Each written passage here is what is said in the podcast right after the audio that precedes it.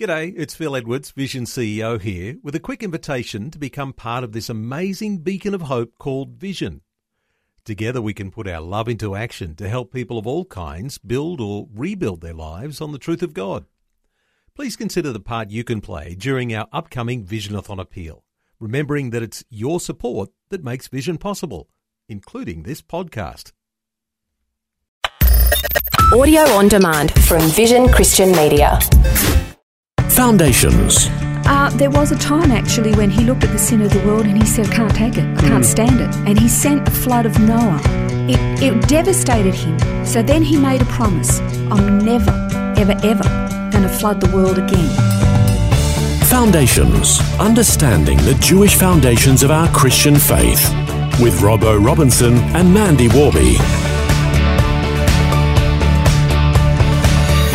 On today's program, we're going to open the parable of the prodigal son and look at it from an Eastern perspective rather than a Western perspective and see if it looks a little bit different. Yeah, I, I think the prodigal son is the favourite parable of mm. all Christians because we see ourselves of this as this sinful reprobate son who comes home with his tail between his legs and is welcomed with open arms. But we actually don't really take a look at what it cost the father. Because he, he, for all intents and purposes, within this particular context, uh, the father doesn't seem to suffer too much other than he just misses his boy Yep. and gets excited when he sees him again. But it's actually a very different picture when you look at it from a Middle Eastern Hebrew mindset. Okay, now uh, uh, we won't have time to read the entire uh, prodigal son story, but the, the point we're going to be talking about is how, you know, Luke 15, 17 to 24, the son, he comes to his senses, I'm going to go back, and then you see the father is rejoicing as he welcomes him home. Uh, are you a Star Trek fan? No. You're not? Join the club. I can't say I get all excited that much about um, about Star Trek, but one of the characters who's most notable from the Star Trek series is Mr. Spock. Okay, Mr. Spock, the Vulcan. Um, he's been a huge favourite for years, and he is um, infamous for being emotionless. He thinks that emotions are a complete waste of time, and that really, if you're not governed by your emotions, you can just be analytical and critical and make logical decisions all the time. Yep. The problem with Mr. Spock is that he doesn't experience love or compassion or empathy either.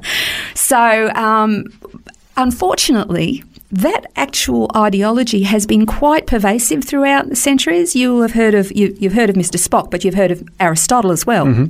Well, Aristotle, he actually considered that God was. He called him the prime mover, who was himself unmoved. Hmm. And that he, he, in his mind, and this was very, again, we're looking Greek, the Greco Roman influence of, and philosophy, Yeah. is that any God who has any kind of human emotion, well, makes him not God. He has to be above that. He couldn't possibly succumb to human emotion. Yeah. Um, what Aristotle didn't realize is that we are actually created in the image and likeness of God, and therefore that is why we have these emotions. But because God, when we look at the God of the, the Old Covenant, a lot of people say he is just an angry, nasty God. But because he feels so extreme, those anger, that anger at, at sin and the brutality that the human race is capable of, because he can feel that so extreme, it means he also feels love extremely. And uh, there's a guy by the name of Ken Bailey.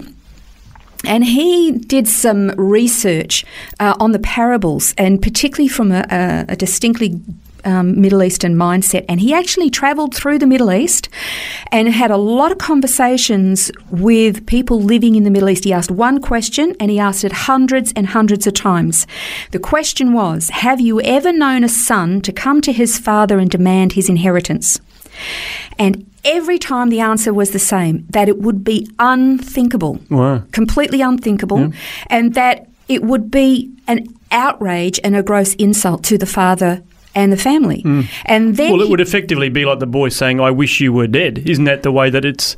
That is exactly, Yeah. exactly. And he told the story of this uh, a pastor whose parishioner in the Middle East parishioner came to him, and he's this he this guy was absolutely devastated. He said, "My son wants me to die," and he said, "Explain. I don't know what you mean." He said he asked me about what when he'd get his inheritance. He's, that was literally saying, I want you to die so I can get my hands on the money. Within three months, that man was dead. Wow. He was so gutted and so overcome that his own son would actually wish him dead just so he could get hold of money that had actually killed him. And his wife cried after that and actually said he died the night the son asked for the inheritance. Mm. That's what a grievous offence it is. Wow. So, so put that back, that mindset, into the parable of the prodigal son. You've got this son who comes to his father and says, I want my inheritance. He's basically saying, I want you to die so I can get my hands on the money. It would have been decimating. In, in, I was trying to think of a word um, stronger than the word decimate. I can't think of one. but it l- was literally like, could you imagine a father, f- what he would feel? And we tend to think of break uh, sin as just breaking some arbitrary rules, and that we have to go to court, and there'll be a cold clinical judge who'll say the law has to be enforced, pay the fine, and then you're off. And and we tend to equate that with God, and that is true, but to a degree. It's that much. It's so much more than that because this parable is teaching us. He's not just an arbitrary judge; he is our Father. Yeah. And when we have sinned, we haven't just broken an arbitrary rule, we've broken his heart. Hmm. He's gutted, he's devastated. I mean, how devastated is he? It cost him his son Yeah. to, to bridge, bridge that gap and bring redemption. And so you've got this anger in tension with the extreme love that he feels. So we say that God is a God of anger, and how could he be indifferent to the sin in the world? Because we often look at God and we say, There's all this sin going on. How can he turn a blind eye? If he's a God of love, how can he sit there and do nothing when all this sin is going on? Uh, there was a time actually when he looked at the sin of the world and he said, I can't take it. I can't stand it. And he sent the flood of Noah.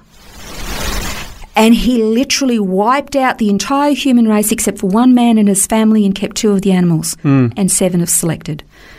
But basically, he actually did bring Yeah. judgment. Yeah. Clean slate. It yeah, but it broke him. It it devastated him. So then he made a promise. I'm never ever ever going to flood the world again. So what does that mean? It actually means that the God who we tend to think of as cold and clinical and emotionless, who's only harsh and judgmental and, and this got a big stick, obey my rules, this big cosmic policeman in the sky who just wants to obey my rules or else. This is a God who feels deeply, emotionally, with great passion, and in extremes, far more extreme than, than we could feel.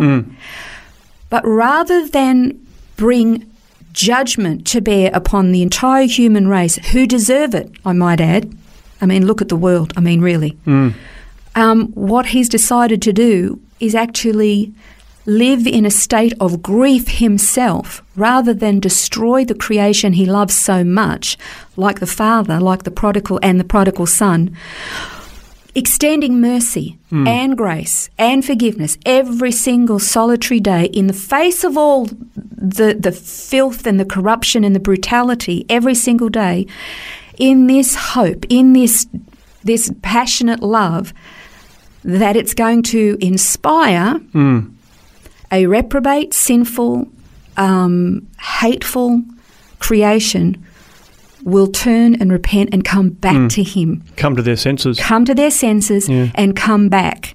Even though they wish Him dead, even though they want the blessings, they want the freedom, they want all the stuff, but without the Father. Wishing Him dead, but He lives in this perpetual state of this intense emotion that He feels Hmm. because His overwhelming extreme love longs for this relationship with His children. Yeah. So, contrary to that sort of Greek thought that God is emotionless, it's really the fact that God is so emotion filled, really, isn't he? Like he's Yeah. just got so much love and anger and joy and sadness and all these different emotions are all so very real to God. The difference between, and we, we talked about this before about we shouldn't be governed by our emotions. And we were talking in the context of whether we can feel the presence of God. The presence of God is with us no matter where we go, whether we feel it or not. we allow that to govern us. So I'm not saying emotions are bad, not at all, but we shouldn't be governed by emotions. And remember, we're feeling emotions from a state of fallenness. God, however, is unlike us in that he is not in a state of fallenness. He is, has no sin, but he himself is not governed by his emotions. He reins those emotions in and extends us mercy to give us more and more opportunities to repent and come back. Mm, fascinating. Well, we're going to continue to explore this some more. There's uh, more to, uh, to look at with this uh, topic of the emotions that God experiences. We'll look at that next time on Foundations. This has been Foundations, a look at the Jewish foundations of our Christian faith. For study notes, resources, and more, see vision.org.au slash foundations. Thanks for taking time to listen to this audio on demand from Vision Christian Media. To find out more about us, go to vision.org.au.